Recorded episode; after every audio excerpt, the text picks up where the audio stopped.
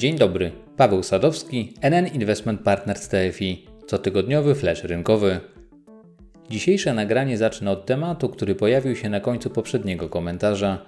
Mowa o przyszłych zyskach giełdowych spółek, których powrót do poprzednich poziomów uzależniony będzie m.in. od dynamiki spodziewanego odbicia w gospodarce. Odniosę się do tego zagadnienia na przykładzie największej gospodarki świata oraz tamtejszej giełdy, która jest motorem napędowym globalnego rynku kapitałowego. W pierwszym kwartale bieżącego roku zyski największych amerykańskich spółek spadły najmocniej od 2009 roku. Ponieważ pandemia uderzyła w gospodarkę Stanów Zjednoczonych dopiero pod koniec marca, to można zakładać, że w trwającym drugim kwartale roku spadek zysków firm zostanie pogłębiony. Przy tej okazji warto zastanowić się, na ile ten spadek przyszłego dochodu odzwierciedlony jest w obecnych wycenach spółek.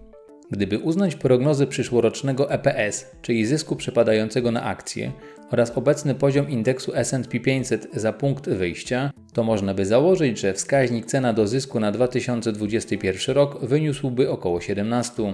Oznaczałoby to, że wspomniany indeks nie jest ani bardzo tani, ani też bardzo drogi. Innymi słowy, aby dalszy wzrost cen amerykańskich akcji znalazł fundamentalne uzasadnienie, to wielokrotnie wspominana przeze mnie bezprecedensowa stymulacja monetarna i fiskalna ze strony banku centralnego i rządu musiałaby złagodzić recesję gospodarki USA i skrócić okres oraz głębokość spadku zysków spółek. Jak zatem wyglądają prognozy dotyczące gospodarki Stanów Zjednoczonych? Analitycy zastanawiają się obecnie nad kształtem, jaki przyjmie na wykresach spodziewane odbicie w tamtejszej gospodarce. Optymiści spodziewają się litery V, czyli szybkiej poprawy koniunktury.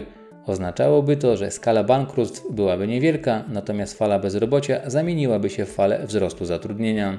Również konsumpcja szybko powróciłaby do poziomów sprzed pandemii, a to z kolei wpłynęłoby pozytywnie na dochody amerykańskich korporacji.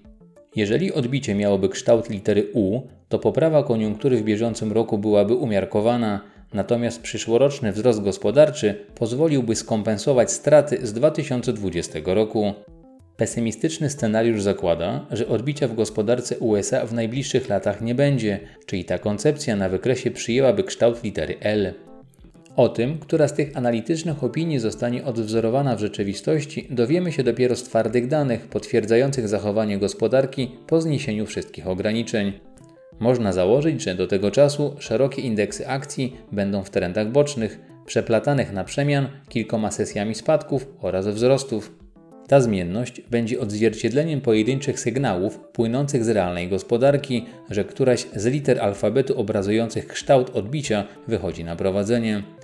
Oczywiście, tak jak do tej pory, inwestorzy będą próbowali wyłonić zwycięzców i przegranych nowej gospodarczej rzeczywistości, w której rola odpowiedniej selekcji składników portfela staje się kluczowa. Jeden z najszybciej rozwijających się trendów w procesie selekcji spółek portfelowych, którym kierują się największe na świecie firmy zarządzające aktywami, ma związek ze społecznie odpowiedzialnym inwestowaniem. Mowa o strategiach ESG, o których wielokrotnie wspominałem we wcześniejszych komentarzach.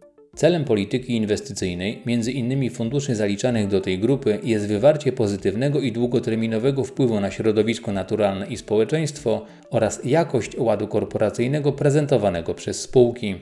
Strategie tego typu dążą również do zapewnienia wyników inwestycyjnych co najmniej tak dobrych jak te generowane przez produkty o tożsamym profilu ryzyka, które nie są wrażliwe na czynniki ESG. O tym, że w obecnym otoczeniu rynkowym fundusze społecznie odpowiedzialne osiągają lepsze stopy zwrotu niż standardowe strategie oraz o nieprzerwanym strumieniu aktywów, który pomimo niedawnego rynkowego zamieszania nie przestał płynąć do tych rozwiązań produktowych, wspominałem w nagraniu z 12 maja. Szacuje się, że strategie ESG odpowiadają dzisiaj za 15% globalnie zarządzanych aktywów.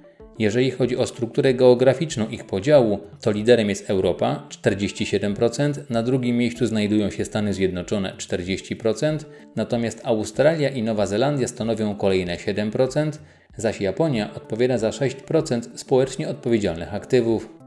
Wartość globalnych funduszy ESG wyniosła na koniec 2019 roku ponad 35 bilionów dolarów. W ciągu ostatnich 4 lat ich średnioroczny wzrost wyniósł 7%, a według prognoz to w kolejnych latach tempo napływu aktywów do tych rozwiązań może przyspieszyć do niespotykanej wcześniej skali. W ciągu najbliższych dwóch dekad wartość tego segmentu ma wzrosnąć o kolejne 20 bilionów dolarów. Jeżeli chodzi o polski rynek, to patrząc na tempo rozwoju inwestycji społecznie odpowiedzialnych w Europie i w USA, to szacuje się, że w perspektywie najbliższych 3-5 lat staną się one również dominującym nurtem w ofercie produktowej krajowych towarzystw funduszy inwestycyjnych. Aktualnym liderem w obszarze tych produktów jest NN Investment Partners TFI, który posiada trzy fundusze z symbolem ESG. To tyle na dzisiaj i do usłyszenia.